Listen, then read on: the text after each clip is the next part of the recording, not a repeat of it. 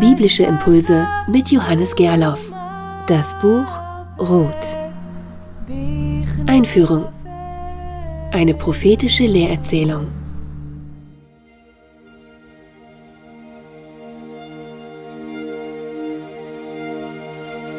Ich möchte euch in eine Liebesgeschichte mit hineinnehmen.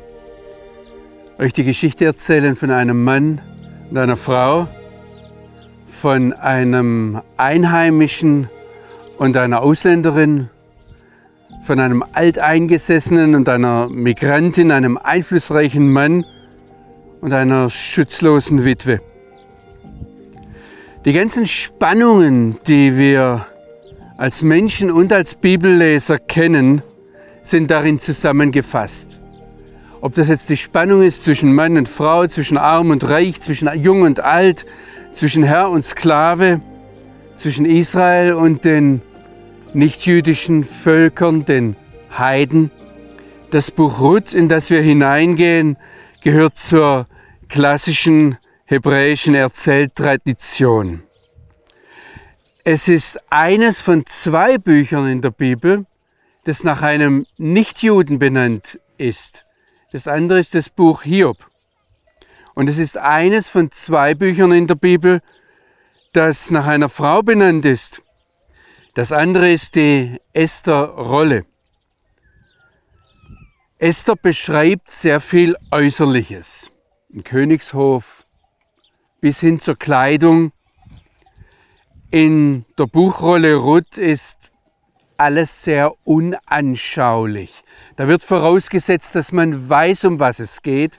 Wir sind hier in den Bergen von Judäa, von Benjamin, am Ostabhang des Gebirgszugs, des zentralisraelischen Gebirgszugs, hin zum Toten Meer. Wir sehen hinter uns die Berge von Moab, wenn klare Sicht ist, und wir hören um uns herum die Beduinen, wir hören die Schafe, wir hören die Hunde. Ich glaube, dass das sehr, sehr ähnlich ist wie zur Zeit von Jesus, wie zur Zeit von David, wie zur Zeit von Ruth. Das Interesse im Buch Ruth ist vielmehr am menschlichen, am psychologischen. Und man kann diese Rolle, diese Buchrolle Ruth aus ganz unterschiedlichen Perspektiven lesen. Als Mann, als Frau, als Armer, als Reicher, als Einheimischer, als Migrant, als Jude, als Nichtjude. Und man kann dabei auf ganz unterschiedliche Sachen als Hauptsache sein Augenmerk richten. Man kann sich zum Beispiel für das Volk Israel interessieren oder für die Heidenfrau, für die Jungen, für die Alten, für die Menschen. Manche interessieren sich für den Erlöser und andere für das Land Israel. Und dadurch kommt man dann zu ganz unterschiedlichen Aussagen und Ergebnissen. Das ist vollkommen legitim.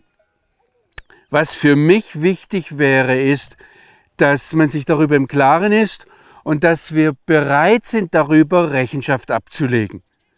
Sich selbst gegenüber, aber auch dann dem Gesprächspartner gegenüber. Und so gibt es dann Theologen, die sagen, das ist eine Novelle, was wir hier vor uns haben. Das Buch Ruth. Das ist zur Unterhaltung, zur Erbauung geschrieben. Oder ein jüdischer Ausleger meint, es sei eine folkloristische Erzählung. Derselbe kommt dann aber auch dazu und sagt, das Buch erhebt einen historischen Anspruch. Interessant ist, dass von den 85 Bibelversen, die wir hier vor uns haben, 55 Dialog sind. Wir werden also ganz oft hineingenommen in Gespräche. Meine persönliche These ist, dass es hier um eine prophetische Lehrerzählung geht. Also um eine Erzählung, es wird uns eine Geschichte erzählt, wir werden in Dialoge hineingenommen und ich persönlich nehme das ernst, dass da ein historischer Anspruch ist. Ich glaube, das ist einmal hier in der Gegend passiert. Und wir sollen dadurch etwas lernen. Das heißt, das ist historisch, das ist etwas, was wir lernen sollen. Und dann hat es einen prophetischen Charakter. Ich denke an vielen Stellen einen prophetischen Anspruch. Und damit meine ich jetzt nicht, dass es um so etwas Ähnliches geht wie christlich legitimierte Wahrsagerei, also wo man dann genau sagen kann, was, was vorher passiert, sondern biblische Prophetie zielt auf Gehorsam. Sie will uns helfen, so zu leben, dass wir unserem Vater im Himmel Ehre machen. Sie will uns helfen, in unserem Leben, so im täglichen Leben, im richtigen Augenblick die richtige Entscheidung zu treffen. Dass wir in diese Richtung hin unser Denken formen lassen. Und wenn wir das so alles jetzt im Hinterkopf haben, dann möchte ich euch einfach herzlich willkommen heißen in der Buchrolle Ruth.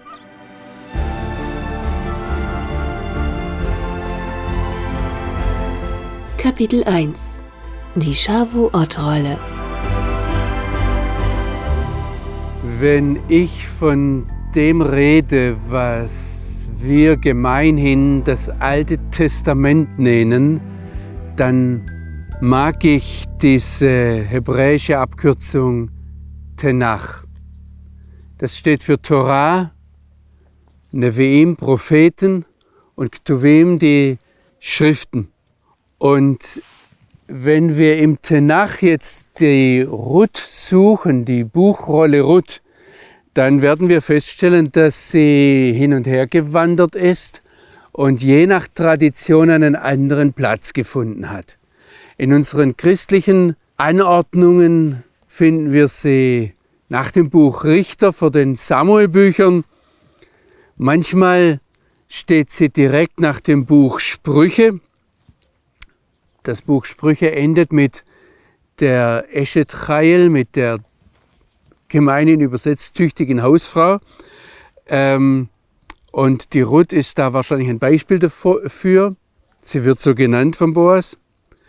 Und in der traditionellen jüdischen Einordnung da steht sie in den, unter den Ktuvim, unter den Schriften und dort ist der Tenach liturgisch eingeordnet. Da kommen zuerst die Psalmen, dann die Sprüche, dann das Buch Hiob und dann kommen die fünf Megillot, die fünf Buchrollen, die an fünf Festen gelesen werden. Das ist zunächst mal das Hohe Lied, das wird an am Passafest gelesen und dann als zweites kommt das Buch Ruth, das am Shavuot, am Wochen, am Pfingstfest gelesen wird. Danach kommen dann die Klagelieder für den 9. Av, für den Fasten- und Trauertag über die Zerstörung Jerusalems und Kohelet, der Prediger, der am Laubhüttenfest gelesen wird und ganz zum Schluss die Buchrolle Esther am Purimfest. Also 50 Tage nach dem Passafest. Das ist praktisch der Abschluss der Getreideernte, das Fest der Erstlingsfrüchte. Da wird dann die Buchrolle Ruth verlesen. Da wird das Wochenfest, das Shavuot-Fest gefeiert. Die jüdische Tradition hat nachgerechnet und festgestellt, so lange haben die Israeliten gebraucht, um am Sinai anzukommen und deshalb feiern sie da auch die Gabe der Torah. Das heißt, das Wochenfest ist das Fest der Torah. Und manche Juden, manche orthodoxe Juden, die studieren an Shavuot die ganze Nacht hindurch irgendeinen Abschnitt aus den fünf Büchern Mose, irgendeinen Abschnitt aus dem Tenach, aus der Bibel. Und natürlich denken wir Christen daran, dass an Pfingsten, am Wochenfest, an Shavuot, der Heilige Geist zum ersten Mal ausgegossen wurde. Das Shavuot-Fest, das Pfingstfest, das Wochenfest ist wie Passa und wie Sukkot eines der großen Wallfahrtsfeste Israels, an denen jeder israelitische Mann jedes Jahr einmal im Jahr in Jerusalem vor dem Herrn, vor dem Angesicht des Herrn erscheinen sollte. Also wenn wir damals leben würden, dann würden wir hier durch diese Gegend die Menschen hinaufziehen sehen an diesem Tag. Entweder sie würden ernten oder sie würden hinaufziehen nach Jerusalem, um vor dem Angesicht des Herrn zu erscheinen. Um was geht es beim Wochenfest? Es geht um den Auszug aus Ägypten. Da denkt man zurück, Gott hat uns herausgeführt in die Wüste, in die Freiheit, aber er führt uns auf einen Ort zu, auf den Ort, den sich der Gott Israels auserwählt, damit sein Name dort wohnt. Es geht um Jerusalem, es geht um Zion. Und dann geht es um die Sicherheit im Land. Es ist interessant, dass damals schon dem Volk Israel gesagt wird, wenn du einmal im Jahr, nee, dreimal im Jahr nach Jerusalem ziehst, dann hab keine Angst. Der Herr wird für die Sicherheit im Land sorgen. Und dann geht es um den Segen, mit dem der Herr sein Volk segnet. Und weil Gott sein Volk segnet, heißt es, nicht nur an diesem Fest, aber auch an diesem Fest ausdrücklich, dass sich die ganze Großfamilie freuen soll. Und das ist ein Gebot. Wir denken, Freude ist ein Gefühl. Und wenn ich es habe, dann bringe ich es zum Ausdruck. Nach dem Tenach, nach der Bibel, übrigens auch nach dem Neuen Testament. Der Paulus schreibt es einmal an die Philipper, freut euch in dem Herrn allewegs. Und nochmal sage ich, freut euch. Und dann heißt es, dass wenn das Volk Israel hinaufzieht zum Berg des Herrn, um vor dem Herrn zu erscheinen, dann heißt es, es soll niemand mit leeren Händen vor dem Herrn erscheinen. Und interessanterweise sagt schon Mose ganz ausdrücklich, erschein dort vor dem Herrn und bring das mit entsprechend dem Segen, mit dem dich der Herr gesegnet hat. Ich denke heute manchmal, wir sollten geben, wenn wir vom Herrn gesegnet werden wollen, entsprechend dem Segen, den wir vom Herrn erwarten. Und manchmal habe ich bei mir selbst schon gedacht, auch im, im Rückblick, hoffentlich segnet mich der Herr nicht entsprechend der Gabe, die ich gebracht habe. Das hängt alles miteinander zusammen. Dieser Auszug aus Ägypten, die, der Segen, mit dem der Herr mich gesegnet hat, der Blick auf Zion, auf Jerusalem, dass wir dorthin unterwegs sind und dann, dass ich dorthin auch meine Gabe bringe, entsprechend dem Segen, mit dem der Herr mich gesegnet hat.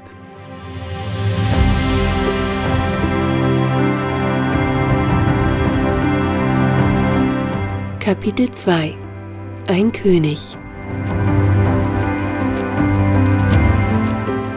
Ich hatte schon gesagt, dass man die Buchrolle Ruth ganz unterschiedlich, aus ganz unterschiedlichen Perspektiven sehen und verstehen kann und dass ich das für legitim halte, solange man sich darüber bewusst ist, im Klaren ist.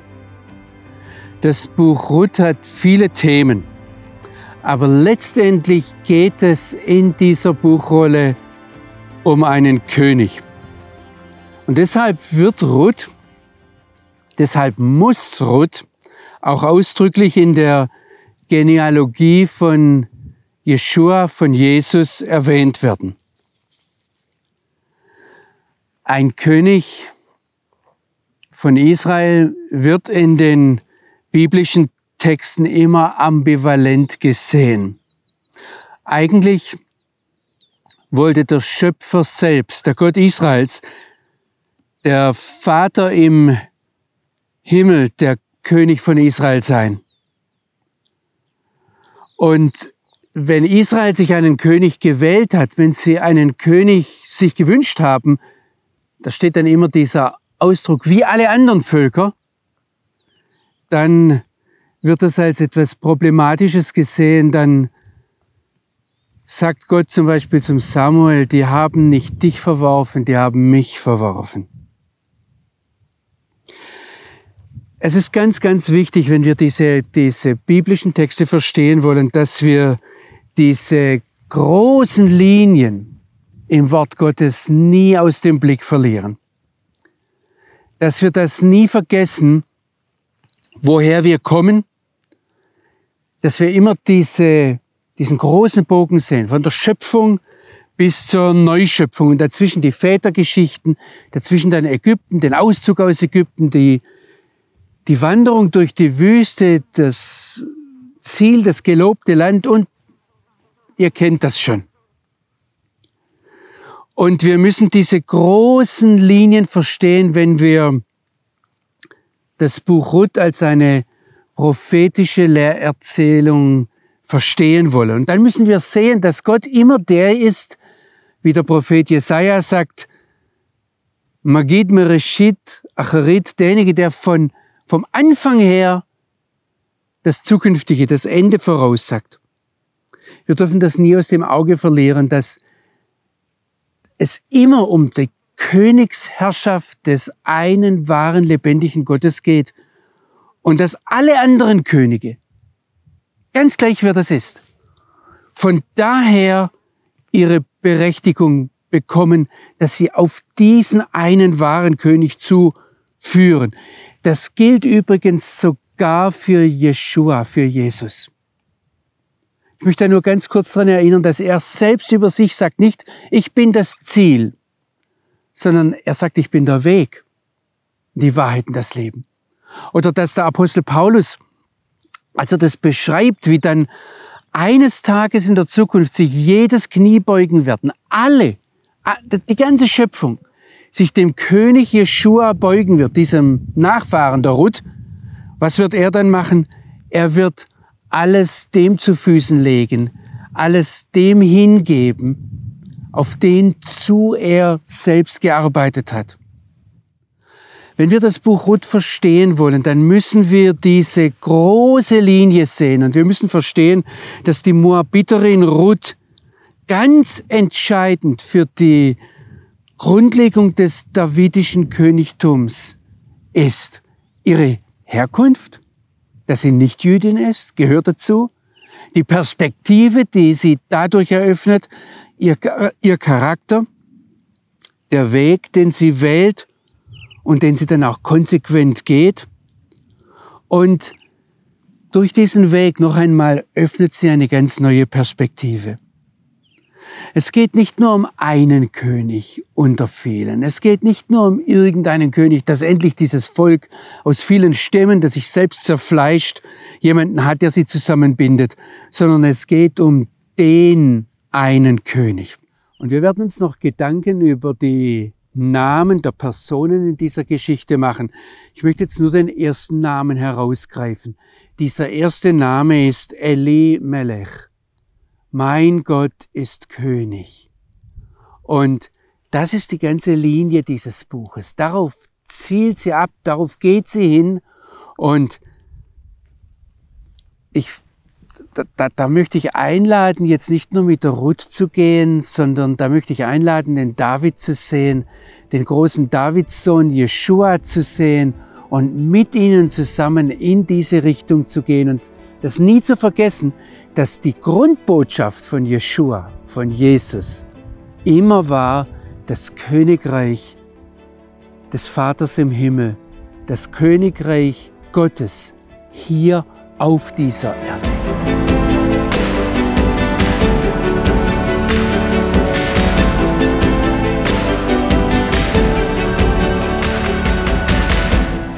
Kapitel 3 Die Richter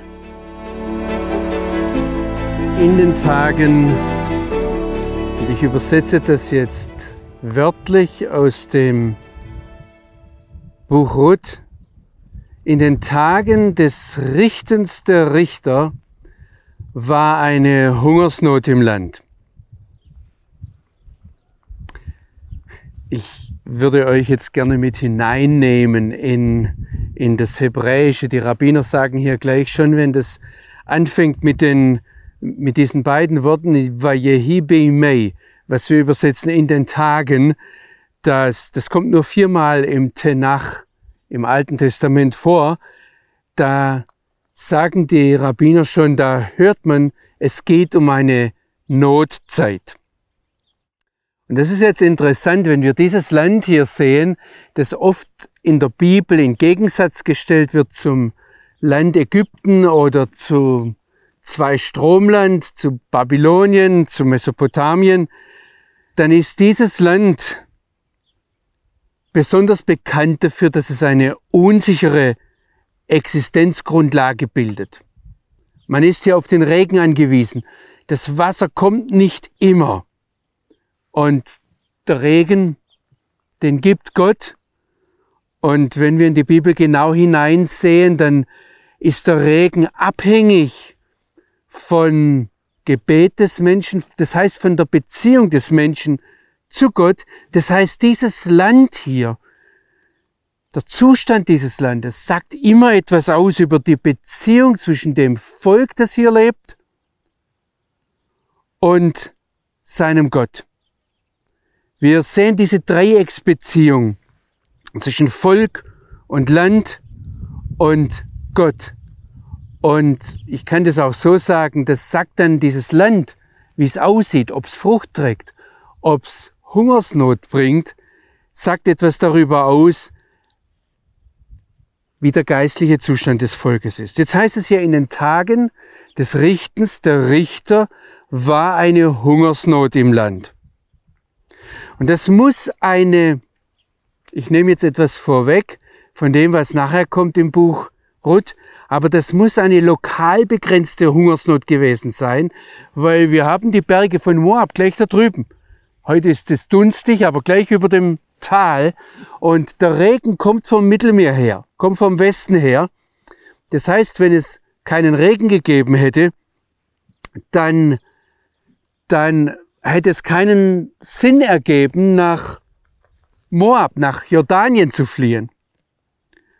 Mir scheint es sehr, sehr logisch, dass dieser kurze Satz in den Tagen des Richtens, der Richter war eine Hungersnot im Land, in den Zusammenhang passt, den wir in Richter 6 haben. Und ich möchte es einfach einmal vorlesen. Da heißt es, die Söhne Israels taten das Böse in den Augen des Herrn, und der Herr gab sie in die Hand Midians sieben Jahre lang. Die Hand Midians oder der Midianiter wurde stark über auf Israel. Von Midian machten sich oder vor Midian machten sich die Söhne Israels die unterirdischen Gänge, die in den Bergen sind, und die Höhlen und die Festungen.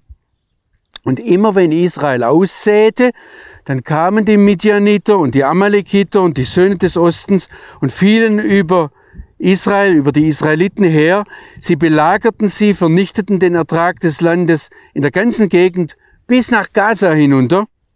Das heißt, die kamen von Osten herauf. Sie ließen keinerlei Lebensunterhalt in Israel übrig, weder Schaf noch Rind noch Esel, denn sie und ihr Besitz kam herauf, mit ihren Zelten kamen sie wie die Heuschrecken an Menge. Sie und ihre Kamele waren unzählbar. Sie kamen in das Land, um es zu vernichten, und Israel wurde schrecklich erniedrigt vor Midian, und die Söhne Israels schrien zum Herrn. Die Rabbiner sagen, nur wenn es da heißt, es war eine Hungersnot im Land, dann sagen sie in jeder Generation, in der sich keine Torah findet, findet sich eine Hungersnot. Und jetzt möchte ich etwas zeigen, noch rein geografisch. Im Buch Richter, wir sind ja in der Zeit des Richtens der Richter. Und in den meisten Übersetzungen steht, als die Richter richteten. Aber des Richtens der Richter kann auch sein, als die Richter gerichtet wurden. Und das ist jetzt wichtig, dass wir sehen, dass am Anfang des Buches der Richter Gott gesagt hat, dass Juda die Führung übernehmen soll. Und wir haben dann den ersten Richter Othniel, der kam aus den judäischen Bergen. Der zweite Richter, der Ehud, der kam aus Benjamin, das heißt, der ging nach Norden weg. Das war hier in der Gegend. Die Deborah war dann Richterin in Ephraim, noch weiter im Norden. Und dann Gideon in Manasse und Jiftach in Gilead, das war auf der anderen Seite des Jordans. Und dann Simson aus Dan. Dan ist eigentlich ganz im Norden. Das heißt, wir können, wenn wir das rein geografisch sehen, bewegen sich die immer weiter weg von Juda. Und was jetzt die rabbinischen Ausleger schon im Mittelalter gesehen haben, vielleicht schon früher, Ibn Ezra sagt es, dass Gott in dieser Zeit die Richter richtete. Nicht, dass es darum ging, dass die Richter richteten, sondern dass die Richter gerichtet wurden und ihretwegen war die Hungersnot im Land, weil sie sich immer weiter weg bewegt haben vom Willen Gottes. Und was jetzt das Buch Ruth macht, ist, es dreht diese Bewegung rum.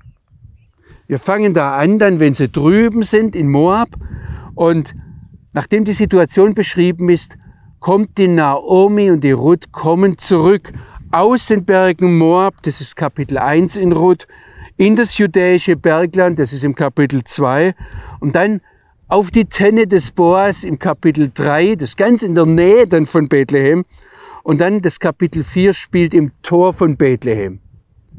Also am Eingang der Stadt. Und es ist wichtig, dass wir diese Bewegungen sehen und wir werden dann auch noch eingehen auf das Buch der Richter, um zu sehen, dass dieser Satz am Anfang in diesen Tagen des Richtens der Richter tatsächlich ein Gericht meint, das über die Richter kam. Und deshalb war Hungersnot im Land. Kapitel 4 Die Flucht In den Tagen des Richtens der Richter. Wir hatten uns das vor Augen geführt. Ich würde euch wirklich den Rat geben, das Buch der Richter durchzulesen. Und da sehen wir eine Gesellschaft, die immer weiter absteigt, bis sie am Schluss so Furchtbares erlebt, dass wir uns kaum trauen, das einander vorzulesen. Also in den Tagen des Richtens der Richter war eine Hungersnot im Land. Und ein Mann aus Bethlehem in Juda ging hin, um, das steht da ausdrücklich, als Migrant, als Fremdling in den Felden, Feldern Moabs zu leben. Er selbst, seine Frau und seine beiden Söhne. Der Name des Mannes war Elimelech, der Name seiner Frau war Naomi, die Namen der beiden Söhne waren Machlon und Kilion und sie waren Ephratiter aus Bethlehem in Juda. Wenn es da heißt, und es ging ein Mann, dann äh, sagt die rabbinische Tradition dazu ganz kurz und bündig, es war einer der großen, eine der wichtigen, reichen Persönlichkeiten, der sein Geschlecht, seine Generation, die Menschen, die um ihn herum waren, die ihm anvertraut waren, ernährt hat. Und er ging weg aus Bethlehem Jehuda wenn ich das mit hebräischen Ohren höre, wenn ich das höre, Haus des Brotes in Juda, dann äh, sagt schon ein Rabbi Ovadia aus Bartenora, das will sagen, aus dem Haus, aus dem Brot und Nahrung in Juda kam. Der Name Brothaus, der gibt uns einen Hinweis darauf, dass das ein Ort der Fruchtbarkeit war. Und das steht in einem ganz bestimmten Gegensatz, in einem scharfen Gegensatz dazu, dass vorher gesagt wurde, es war eine Hungersnot im Land. Und jetzt geht dieser Elimelech noch weg aus dem Brothaus. Wir sollten, wenn wir nochmal auf die Richter zurückgehen, auf das Buch der Richter, nochmal festhalten, dass ganz am Anfang steht diese Aufforderung, Juda soll sich erheben. Juda soll aufstehen und die Leitung, die Führung übernehmen.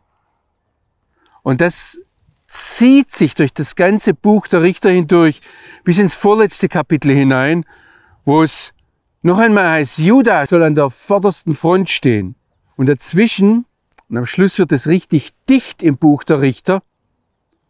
Also wo so alles kaputt geht, wird es dicht wie ein Refrain, dass es heißt, und da war kein König in Juda.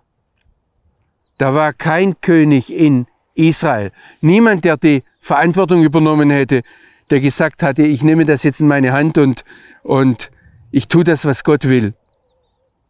Auf diesem Hintergrund kommt man sehr leicht zu dem Schluss, dass Elimelechs Wahl zu fliehen, abzuhauen, eine ganz bewusste Ablehnung dessen war, was Gott in das Leben vom Abraham hineingelegt hat und was die Werte des Abraham betroffen hat. Und da kommt jetzt noch was weiteres hinzu, wenn er aus dem Brothaus vor seiner Verantwortung flieht, der Elimelech, und dann nach Moab geht.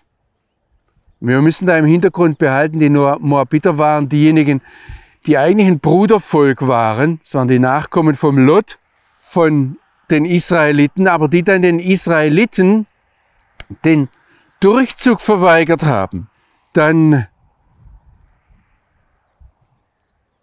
ist der Elimelech hier zu den Leuten geflohen, die nicht großzügig waren, sondern die gerechnet haben, die gesagt haben, nein, wir können den Israeliten weder Wasser noch Brot gewähren, nicht einmal sie durchziehen lassen.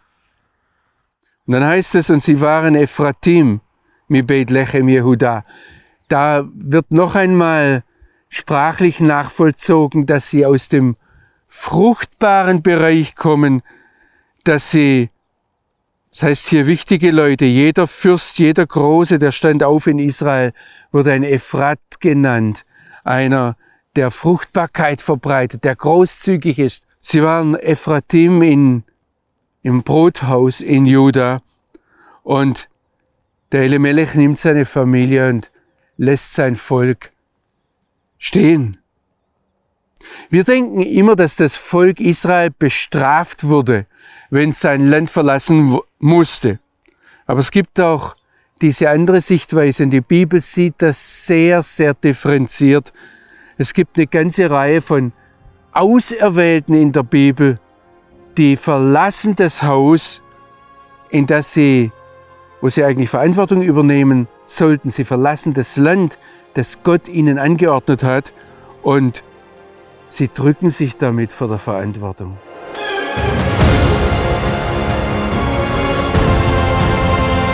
Kapitel 5 Die Felder von Moab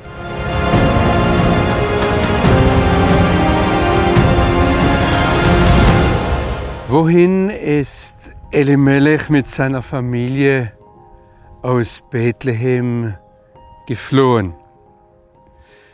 Es das heißt dort im Buch Ruth, und es kommt nur dort im Buch Ruth vor, Ste Moab, die Felder von Moab. Wenn ich euch jetzt mit hineinnehmen könnte ins Ostjordanland, dann, und wir vom Toten Meer hinaufgehen, dann ist es zunächst einmal ein zerklüftetes Bergland und ein sehr wildes Land. Und das ist nicht gemeint. Sondern wenn wir dann hochkommen, haben wir eine Hochebene, die sehr fruchtbar ist, in der es auch regnet, im Winter natürlich, in der Regenzeit, und die eine unwahrscheinlich gute Grundlage für Nahrung, fürs Überleben bietet. Diese Felder von Moab werden in der Bibel immer wieder erwähnt als Zufluchtsort. Wir haben das hier für den Elimelech und seine Familie und später, vielleicht war es irgendwo logisch, dass König David, weil er ja Verwandtschaft dort hatte, ähm, seine Familie dorthin gebracht hat, wenn er sie in Sicherheit bringen musste vor König Saul. David floh dann aber später auch, als er vor seinem Sohn Absalom oder Absalom fliehen musste ins Ostjordanland.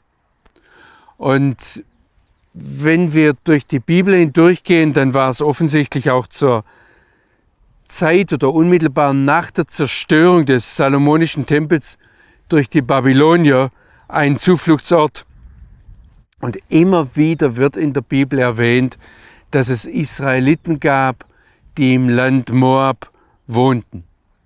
So ist ein Beispiel zum Beispiel, dass es heißt, dass Joasch und Saraf, die Herren waren über Moab, zurückkehrten nach Bethlehem. Und es ist interessant und da kann man jetzt einiges damit verbinden, dass dieser Joasch und Saraf, dass die mit Machlon und Kilion identifiziert werden von der rabbinischen Literatur. Das würde dann darauf hindeuten, dass die vielleicht sogar mehrfach hin und her gezogen sind. Es ist ja nicht weit, das sind vielleicht, wenn man zu Fuß geht, zwei Tage Reisen. Und dass Moab, dass die Felder von Moab ein Zufluchtsort sind, das geht bis hinein in die Zeit von Jesus. Also nach der Zerstörung des zweiten Tempels, einige Jahrzehnte nach der Kreuzigung und Auferstehung von Jesus, da flohen die sogenannten Ebioniten ins Ostjordanland, weil sie die Befehle von Jesus, die Anweisungen ernst nahmen. Aber wenn wir noch einmal zurückgehen, die Israeliten kommen aus Ägypten und die sind ja nicht hier direkt aus dem Negev hier hochgezogen, sondern sie haben einen weiten Umweg gemacht, sind übers Ostjordanland hierher gekommen und insofern war das, war Moab immer auch das Tor zum verheißenen Land. Jericho, die Stadt unten am am Toten Meer, sage ich jetzt einmal, also am Jordan, liegt an der Grenze nach Moab. Und dort hat dann unmittelbar vor dem Tod des Mose, ich sage jetzt einmal, die Volkszählung, der Zensus stattgefunden. Im Jordantal der Moabiter heißt es gegenüber Jericho. Es war dann der Ausgangspunkt für den Sieg über die Midianiter und die Verteilung der Beute im Gebiet der Moabiter, im Jordantal der Moabiter, das heißt auch jenseits des Jordans im Lande Moab, da fing Mose an, die Torah auszulegen. Und vom Gebirge Abarim aus, von Mo, vom, vom, vom Land Moab aus, fing, also wir, wir denken an den Berg Nebo, der da auftaucht, da, da, das war der Ort, wo Mose dieses Land hier sehen durfte. Dort starb der Mose, dort wurde er begraben und beklagt. Insofern hat das Land Moab für das Land Israel eine, eine ganz bedeutende Rolle. Und wenn wir jetzt das Land Moab als Hintergrund für das Geschehen im Buch Ruth sehen, dann müssen wir das Wesen von Moab in Betracht ziehen aber auch die Beziehung, die zwischen Moab und Israel herrschte. Und die Moabiter, es waren, Moab war ein Sohn von Lot, der aus Sodom dorthin geflohen war. Ähm, da hieß es für die Israeliten ganz klar, den Moabitern sollst du keinen Schaden tun, noch sie bekämpfen. Ich will dir von ihrem Land, sagt Gott zu den Israeliten, nichts zum Besitz geben, denn ich habe Ar den Söhnen Lot zum Besitz gegeben. Und der Richter Jiftach erinnert dann daran, Israel hat kein Land genommen von den Moabitern. Und trotzdem, trotz dieser positiven Einstellung, waren die Moabiter dann diejenigen, die sich dem Volk Israel sehr misstrauisch, sehr ambivalent feindselig gegenüber verhalten haben.